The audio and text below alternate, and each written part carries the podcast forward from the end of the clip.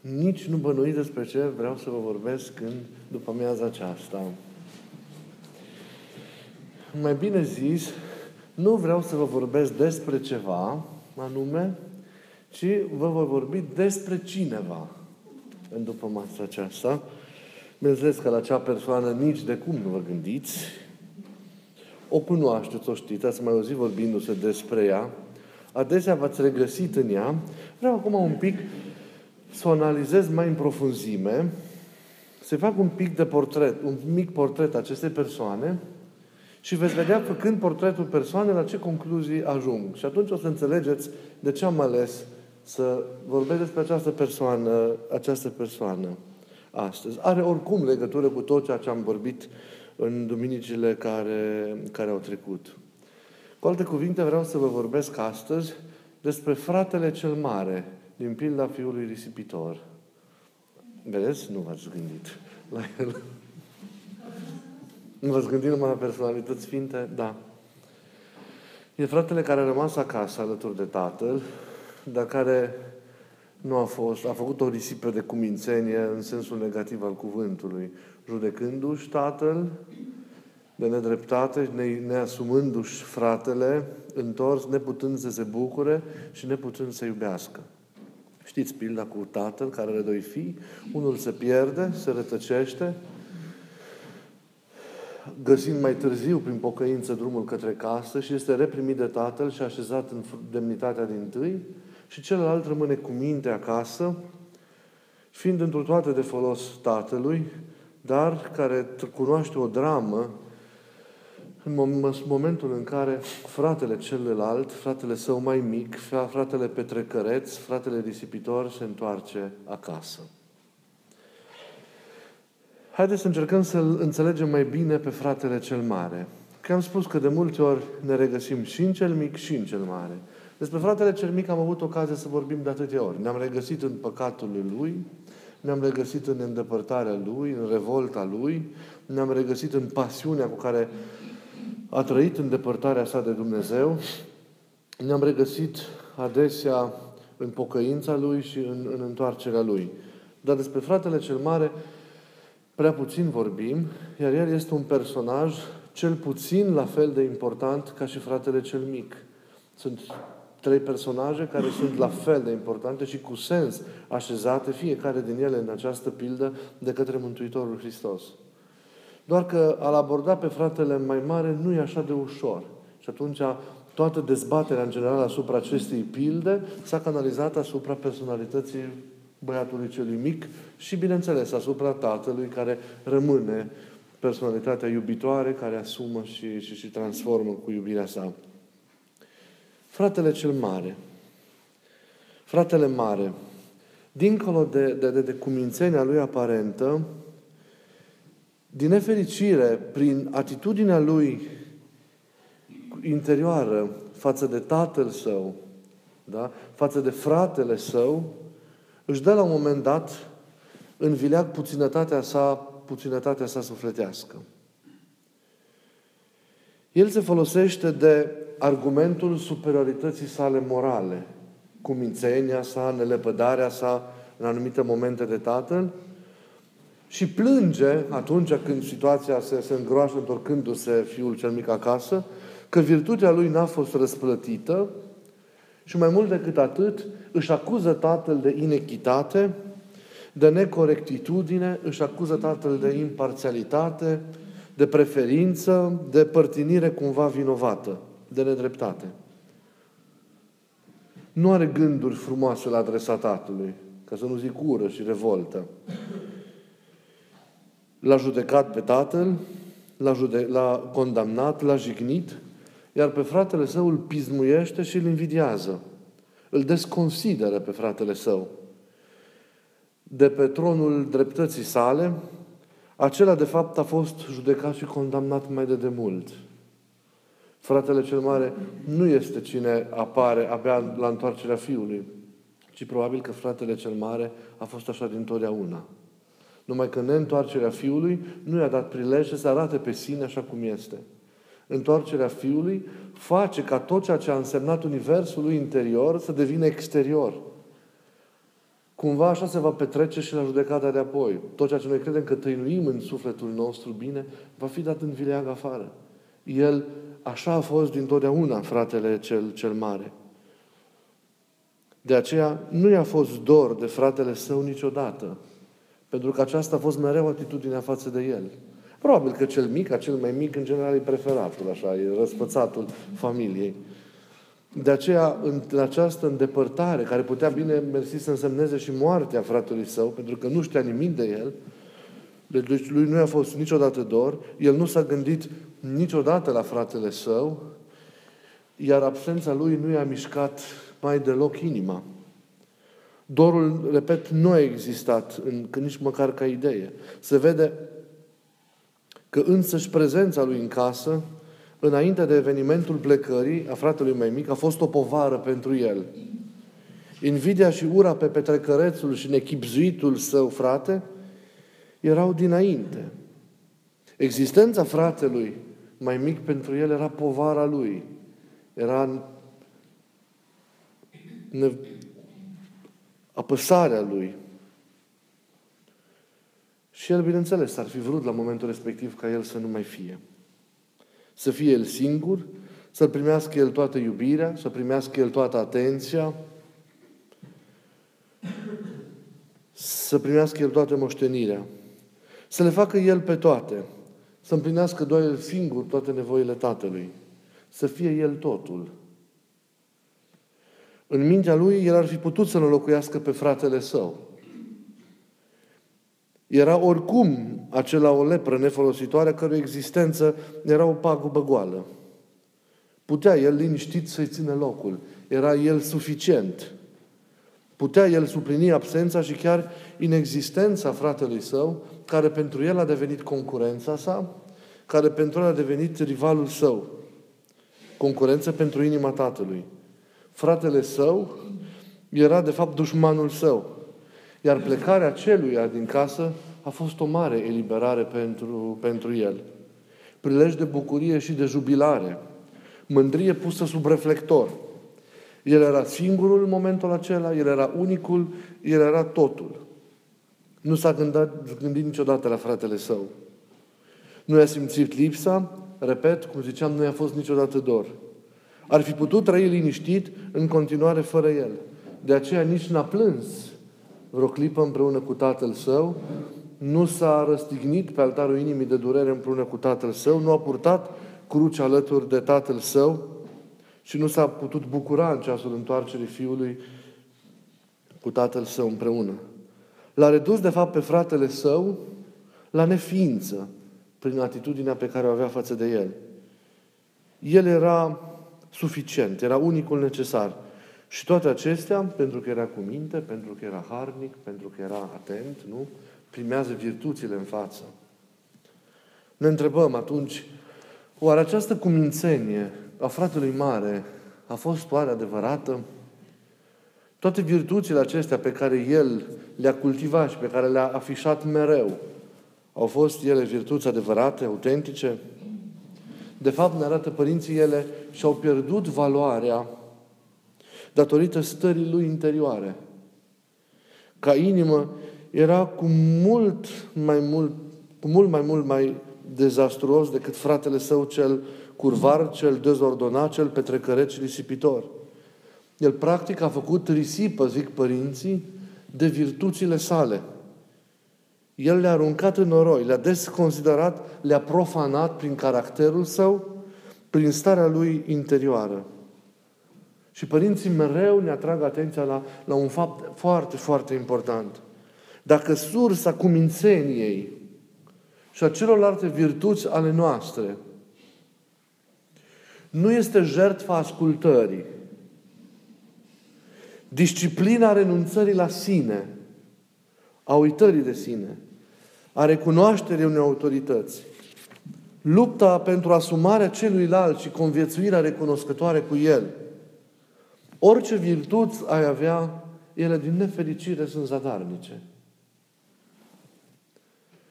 Nu ne mai întrebăm atunci de ce nu s-a bucurat de întoarcerea fratelui său. Nu ne mai întrebăm de ce n-a putut ierta ca și tatăl său.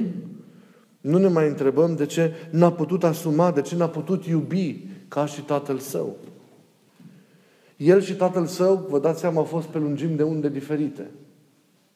El și tatăl său au avut abordări diferite, raportări, atitudini total diferite. Ei sunt exponenții celor două tipologii de raportare la celălalt care există și la care fiecare dintre noi trebuie să luăm aminte. Exponenții celor două tipuri de dreptate. Și amintiți-vă cei care sunteți la curs că am vorbit de această dreptate. În funcție de ce variantă alegem și noi, pentru că cele două tipuri de împlinire ale dreptății ni se impun în viața noastră, ni se îmbie, ne calificăm sau nu pentru veșnicie, ne calificăm sau nu pentru a intra la banchetul veșnic despre care a fost vorba în textul Evangheliei de, de astăzi. Avem cu privire la fiul risipitor, la fratele risipitor, așadar două tipuri de atitudini. Avem atitudinea tatălui și avem atitudinea fratelui, fratelui mai mare. Tatăl ce face? Care este poziția lui? Care este abordarea lui? Care este dreptatea lui? A tatălui. Singurul, la urmă urme, îndreptățit să judece. Tatăl iese în întâmpinare. Tatăl îl îmbrățișează. Tatăl îl iartă necondiționat și desăvârșit. Tatăl plânge când îl ia în brațe.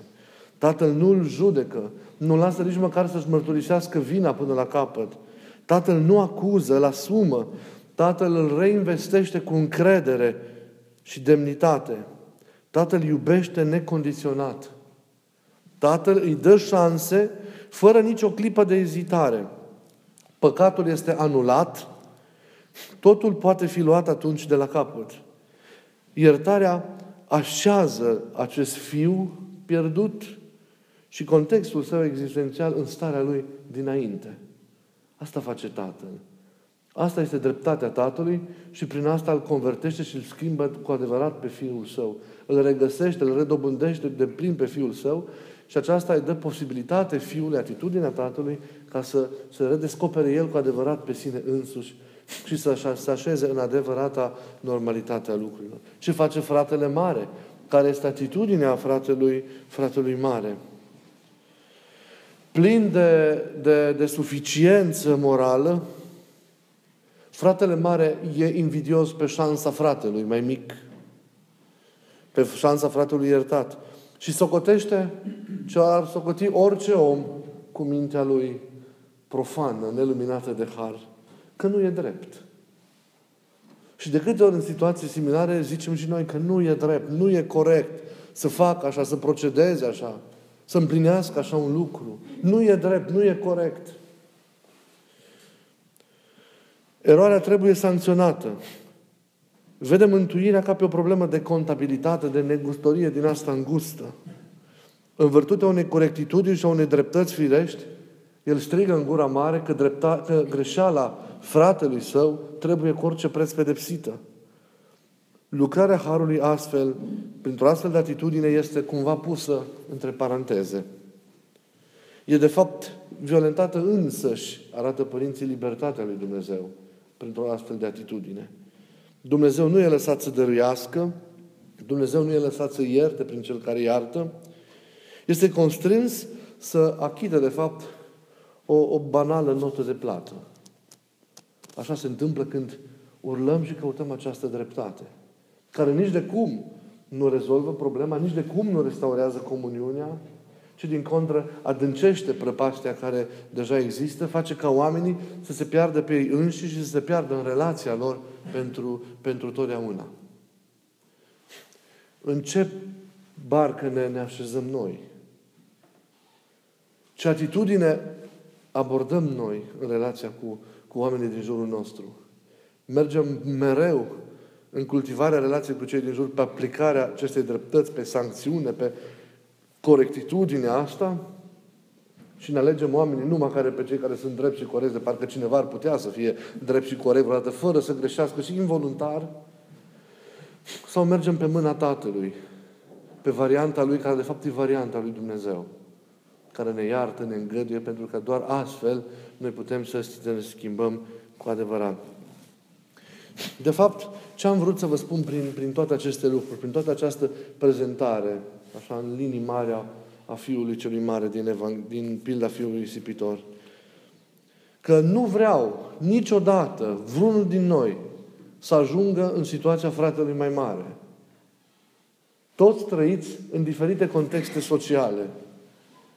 Toți trăiți în mijlocul unor familii, în mijlocul unor comunități, în mijlocul, uite, la, la serviciu, trăiți în tot felul de contexte din acestea sociale, înconjurați de oameni, interacționând, relaționând cu, cu oameni. Vreau ca exemplul acesta al fratelui mare să ne fie o învățătură de minte. Și niciodată să nu ajungem să gândim ca El, să lucrăm ca El, să acționăm ca El și să ne purtăm ca El în relațiile dintre noi. Pentru că atitudinea Lui înseamnă moartea relațiilor dintre noi, oamenii. Atitudinea Lui nu înseamnă viață. Viață înseamnă atitudinea Tatălui din Evanghelia de astăzi. Nu vreau să ajungem ca fratele mare. Nu vreau să, să, să, să existe între noi astfel de, de abordări. Modelul lui nu trebuie să există în, în, în, între noi.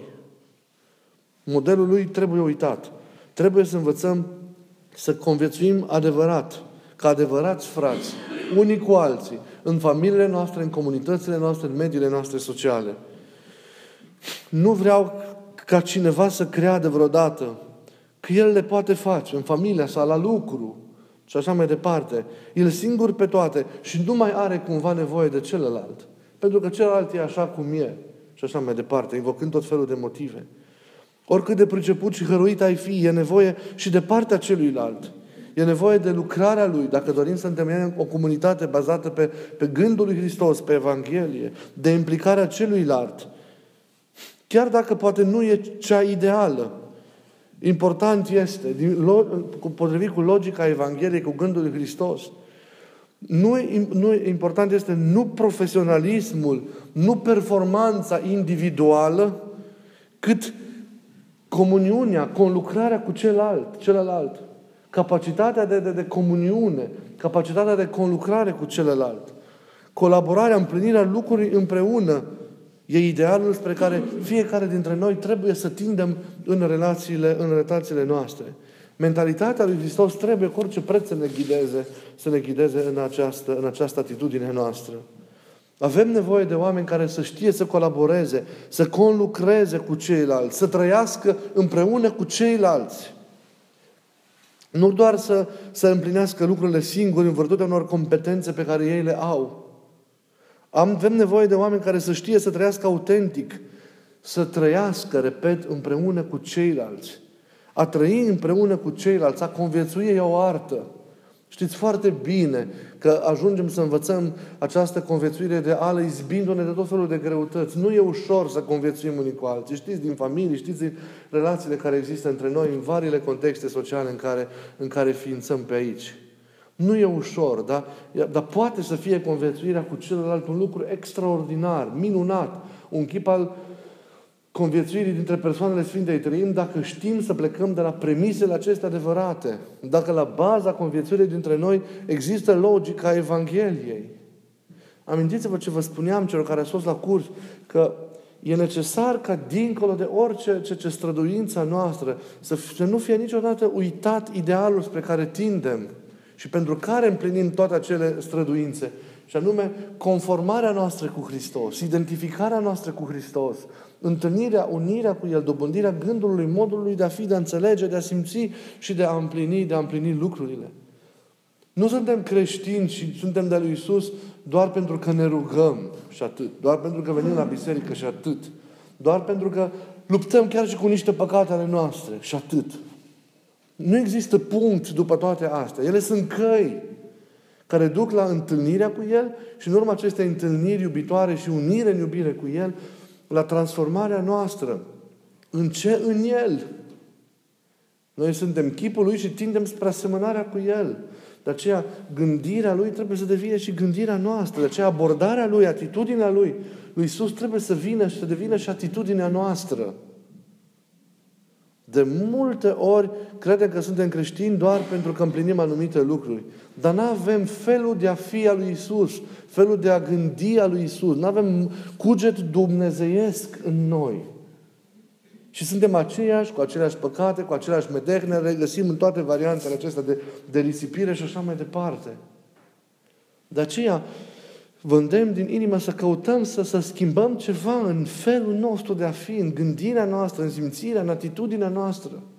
Să împropriem, să punem la, la, la, la baza acestei, aceste osteneli de a dobândi gândul acesta lui Isus, felul lui de a fi, modelul acesta evanghelic care ni se, ni se îmbie. În asta ne arătăm creștinătatea noastră. Pe mine niciodată nu m-a impresionat omul care le împlinește, desconsiderând adevărata lui transformare interioară. Am fost mereu impresionat de omul care a știut, în care am descoperit mereu în osteneala lui apropierea, vecinătatea lui cu Isus. Am fost mereu impresionat de omul în care am regăsit ceva din Isus. În fiecare recunoști, regăsești ceva, pentru că fiecare îl poartă dincolo de căderea lui, dar, dar știți ce vreau să spun? La cel mai mult, pentru că omul vrea să-i se asemene. Îl cunoaște apropiindu-se de el, se unește cu el și în mod involuntar se aseamănă lui Isus. Dar trebuie să ne, până atunci, cunoscând cum e El, să, să ne impunem să avem atitudinea Lui, gândul Lui în toate. E foarte important, foarte important. Deci, credința noastră nu înseamnă doar a împlini lucruri, nici măcar nu trebuie redusă doar la lupta cu păcatul. Toate acestea sunt stadii care ne ajută să ne apropiem de adevărata realitate, care e idealul, și anume conformarea noastră cu Isus în urma întâlnirii și a relației personale continue cu, cu, cu El. Și atunci nu mai există duplicitate în noi, nu mai există doar o abordare formală a creștinismului în acte și gesturi și înăuntru nostru suntem pravi, suntem la fel ca toți oamenii. Pentru că atunci când facem ca fratele mare, de exemplu, păi cu ce mă deosebesc cu ăla care nu crede, care are aceeași nebunii în cap, care are aceeași atitudine, care are aceeași răutate? Sunt creștin numai că mă rog, dar eu cu nimic nu mă deosebesc de cei care nu cred, care sunt la fel. Diferența o face interiorul, preschimbarea noastră lăuntrică dobândirea gândului, a cugetului, a felului de a fi al lui Isus. Și atunci și nevoința și tot ce e în afară, da, se justifică pentru că ele atunci cu adevărat vor conduce la ceea ce trebuie și au rațiune. E foarte important, pentru că lumea are nevoie de mărturii adevărate. Și oamenii, au ne- ca să se poată schimba, au nevoie de astfel de atitudini. Nu ne putem apropia brutal de oamenii de lângă noi. Nu ne putem apropia. Trebuie cu gingășia lui Isus ca ei să recunoască pe Isus în noi. Cunosc atâția și atâția care vin cu de o duritate și de o intransigență și de, de o, care îi îndepărtează, de, pe, pe, nu, fac ceilalți oameni să nu mai recunoască în ei pe Isus. Și le greu să aud un astfel de cuvânt. Pentru că îi scoate din comunitatea lor, din ceea ce crezeau că au că este mare ispita să crezi că dacă împlinești rânduielile și mai și lupți chiar și un pic cu anumite păcate, ești în regulă. Ești duhovnicesc. Nu ești duhovnicesc. Viața duhovnicească începe abia când, biruindu-te pe tine, încep să dobândești din Hristos. Încep să fii tot mai puțin din tine, tot mai mult din El. Încep să fii ca El. Atunci încep să trăiești duhovnicește. Când ai Duhul Sfânt care te conformează Lui, te face să fii asemenea, asemenea ca El. Așadar, de aici am plecat eu o artă conviețuirea. Și ca ea să existe cu adevărat și e posibilă, între noi, în orice fel de relație am fi, e necesară să existe o astfel de mentalitate, o astfel de abordare ca a Domnului, nu ca a fratelui mare. E o artă conviețuirea. Înseamnă să renunți la mult din tine pentru a face loc celuilalt. Pentru a face loc rolului lui. E loc pentru toți. Nimeni nu ține locul nimeni. Nimeni nu locuiește pe nimeni. La conviețuire, sau când vorbim de conviețuire, substituirea este o crimă. Să crezi că tu poți înlocui pe oricine în virtutea unor daruri pe care le ai, că poți ține locul lui altul, și este fals, nimic mai fals. Nimeni nu poate în fața lui Hristos să înlocuiască pe nimeni. Ce zic părinții? Mii de sfinți de s-ar naște în locul nostru. Dacă noi ne-am pierde, locul nostru înaintea ochilor lui Dumnezeu va rămâne pentru totdeauna gol. Nici sfinții, dacă s-ar mult, dacă s-ar naște în lumea noastră, n-ar putea ocupa locul nostru, pentru că e doar al nostru. Și pierzându-ne suferința lui Dumnezeu e veșnică. Doar noi ne putem chipul crede că ne înlocuim unii pe alții.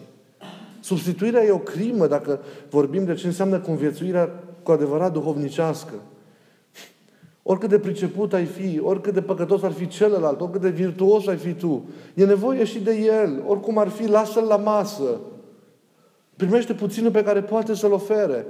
Lasă să facă lucruri oricât de, oricât de stângaci l-ar face. Chiar dacă tu îl faci perfect, lasă-l pe el. Dacă aia e treaba lui, oricât de stângaci ar face-o. Nu, nu, nu de astfel de perfecțiuni lumești noi avem nevoie, ci de, de vedeți, clipirile acestea de perfecțiune dumnezeiască. E nevoie de toată lumea. Toți copiii trebuie să stea la masa tatălui. Niciun frate nu poate înlocui pe celălalt. Niciun frate nu se poate ridica în ochii tatălui călcând pe celălalt frate. Fără ca săriște să se piardă pe el și să-și rănească tatăl. Substituirea e o crimă, e moartea iubirii. Trebuie să știi să te armonizezi cu celălalt, să le asumi, să le iați. Ați văzut, am vorbit de atâtea ori de ce trebuie să facem în relația cu celălalt când el e mai delicat. Să înțelegi că punctul de referință, atenție, nu ești nici tu, nici celălalt, ci Hristos, care vă vrea împreună, care vă vrea colaborând, conlucrând. E Hristos centrul de referință pentru toți, care vrea să fie îmbrățișat în același timp nu de două mâini, ci de patru mâini. Uitați-vă care sunt oamenii lângă care trăiți, cu care, uite-te, socializați aici, acasă, la lucru. Da.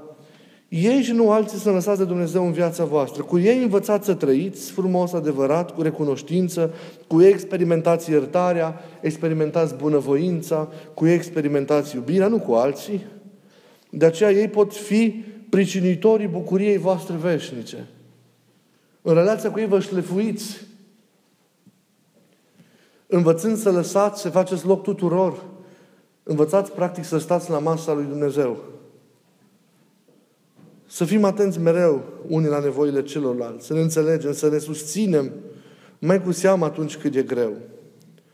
Eu dacă mă rog pentru un lucru cu privire la Crăciunul care se apropie, Mă rog ca acesta să descopere în noi un nou mod de a ne vedea, de a ne raporta unii pe alții, de a re- relaționa unii cu alții.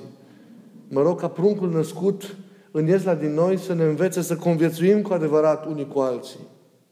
Ăsta e gândul cu care eu vă vreau să mă apropii de acest Crăciun. Și pentru aceasta mă rog. Pentru că știu că de Domnul veți, veți ști cu toții să vă apropiați. Dar poate că nu veți reuși cu, de, cu toți oamenii să fiți apropiați și cu toți să conviețuiți. Și mă rog ca să se întâmple odată cu miracolul întâlnirii cu El și miracolul întâlnirii cu oamenii. Și Isus să ne învețe să trăim, să conviețuim cu adevărat. Cu lumea care practic nu trebuie exclusă. Să descoperim, mă rog, nevoia de Dumnezeu ca nevoie de celălalt. Ca nevoie de omul de lângă noi. Ne uitând nicio clipă că îl iubim pe Dumnezeu în măsura în care ne iubim omul de lângă noi. Să descoperim nevoia de Dumnezeu ca nevoie de omul de lângă noi, ca nevoie de, de celălalt. Împliniți-vă în fiecare zi datoriile față de Dumnezeu, față de oamenii din familia voastră, față de da, munca unde sunteți, față de serviciu pe care îl aveți, Multora vă e greu, poate cu serviciu care le vreți. Mai ascult mărturisirea unor greutăți la spovedanie și pe linia aceasta. Vreau doar atâta celor care le greu încă cu lucrul. E greu, nimeni nu neagă. Doar luați-l ca pe o ascultare asumată înaintea lui Dumnezeu și împliniți orice lucru, ce datorie ați avea și la servici ca pentru Hristos. Să o că Hristos vă cere. Și nu uitați că slujirea, munca voastră, în comunitatea, în, societ- în, în, în la lucru, acasă, da? E o slujire, o altfel de slujire la fel de importantă, zic părinții, ca rugăciunea. Ca rugăciunea. E importantă. Și un mijloc de mântuire munca, ne arată părinții. Muncind, îl slujim pe El. Dacă știm să avem această atitudine interioară față de, față de, de, de muncă. E un timp al mântuirii noastre. Și timpul muncii la serviciu, timpul pe care îl petrecem cu familia acasă și pe care nu trebuie să-l uităm, timpul pe care îl trebuie să petrecem cu prietenii de lângă, cu oamenii de lângă noi, timpul faptelor bune, al milei, în care, în care dăruim celor aflați în nevoi. Toate acestea, aceste aspecte uh, nu fac altceva decât să facă din viața noastră o liturghie. Practic e liturghia după liturghie. Finalul întâlnirii de aici înseamnă începutul liturghiei din afara ușilor. Ieșind de la liturghia euharistică de aici, voi practic slujiți liturghia. Să nu vi se pare nimic greu. Să că e o liturghie. E liturghia după liturghie, liturghia voastră cotidiană, e liturghia voastră de fiecare clipă. Acasă, la serviciu, în lume, în fiecare zi, în banalul cotidian. Trebuie să transformați banalul. Să fie frumusețe, să fie colț de rai. Trăiți cu mulțumire, cu recunoștință. Împliniți totul ca pe o liturghie. Adică cu dragoste și cu recunoștință. Împreună cu El și va fi ușor totul. Pentru că El e cu noi. E o împreună slujire cu El liturghia. Dacă așa e aici, așa e și în afară, la liturghia cealaltă. Totul e o împreună slujire cu El în fiecare clipă. Și de aici sursa adevăratei bucurii și adevăratei, adevăratei împliniri. Îmi doresc să ne ajute El să avem gândul Lui în toate, să avem atitudinea pe care El ar vrea să o avem în relațiile dintre noi mereu, să fugim de nebunia fratelui mai mare, modelul ăsta să nu existe, să știm să ne acceptăm unii pe alții, să știm, repet, să conviețuim unii, pe alții, unii cu alții, să trăim unii cu alții. Atât de frumos să știi să trăiești. Să faci loc celuilalt, să te bucuri și de darurile Lui. Mai mici, mari, cât sunt ele. Să lași pe El să le facă oricât de defect ar fi. Lasă-L. E și El copilul Tatălui. Să învățăm să împlinim toate lucrurile cu bucurie și să-i dăm satisfacție Lui. Să-L odihnim prin, prin atitudinea noastră, prin modul în care ne străduim să împlinim gândul Lui, să rămânem statornici în cugetul, în cugetul Lui. Și cu curaj și cu încredere sporită să ne împlinim datoriile de fiecare zi, ca pentru El. Și bucuria și dragostea Lui să nu se ia niciodată de la noi. Să ne rugăm ca apropiindu-se Crăciunul, să descoperim un mod nou de a trăi, de a conviețui unii cu alții. Și să facem din aceasta o intenție comună, bine, a noastră, a tuturor, la apropierea noastră de slăvitul praznic al nașterii Mântuitorului Hristos. Mai avem o duminică până când vom intra în zilele propriu-zise ale nașterii Sfinte. E duminica așa numită, va urma, duminica dinaintea nașterii lui Hristos. Deja se va citi primul, duminica viitoare, din textele nașterii Mântuitorului. Ele sunt la Matei și la Luca. Tot o să le citim, o să citim din ele și înainte de concerte, după amiază aceasta. La școala de duminică, pentru că apoi o, o săptămână o sărim până la anul nou, duminica viitoare vom vorbi despre un lucru simplu și frumos. Cum trăim Crăciunul? Ca să fiți așa în bol și să știți ce urmează să să fie în sărbătorile acestea? Care e semnificația și cum trăim aceste zile sfinte? Practic sunt zilele pentru care ne-am pregătit. Sunt lucruri frumoase de spus, mai cu seama că noi de multe ori învățăm să trăim până acolo, învățăm să ne pregătim până la eveniment, dar nu știm de multe ori ce să facem în timpul evenimentului și mai cu seamă ce să, fa- ce să facem după ce trece evenimentul. Suntem experți în trăirea apostolului, după aia mai greu un pic după ce trece sărbătoarea, pentru că se vede că e mai greu, că mulți revin la ce a fost înainte. Ori nu mai trebuie să există această revenire la ce ai lăsat în urmă. Dar despre cum trăim Crăciunul o să vorbim duminica viitoare, în duminica chiar dinaintea nașterii Mântuitorului Hristos. Dumnezeu să vă binecuvânteze, să vă rugați pentru noi, să aveți o duminică, să avem, care nu dăjduiesc că poate mai rămâneți, împreună frumoasă, să ne bucurăm de colindele care vor fi. Din ideea aceea am pus și le-am pus și la ora 3 ca să, să fie mai la îndemână tuturor. Să aveți o săptămână cu putere în tot ceea ce faceți. Și vă mulțumesc pentru că ați rămas, vă mulțumesc pentru tot. Dumnezeu să vă ocrotească.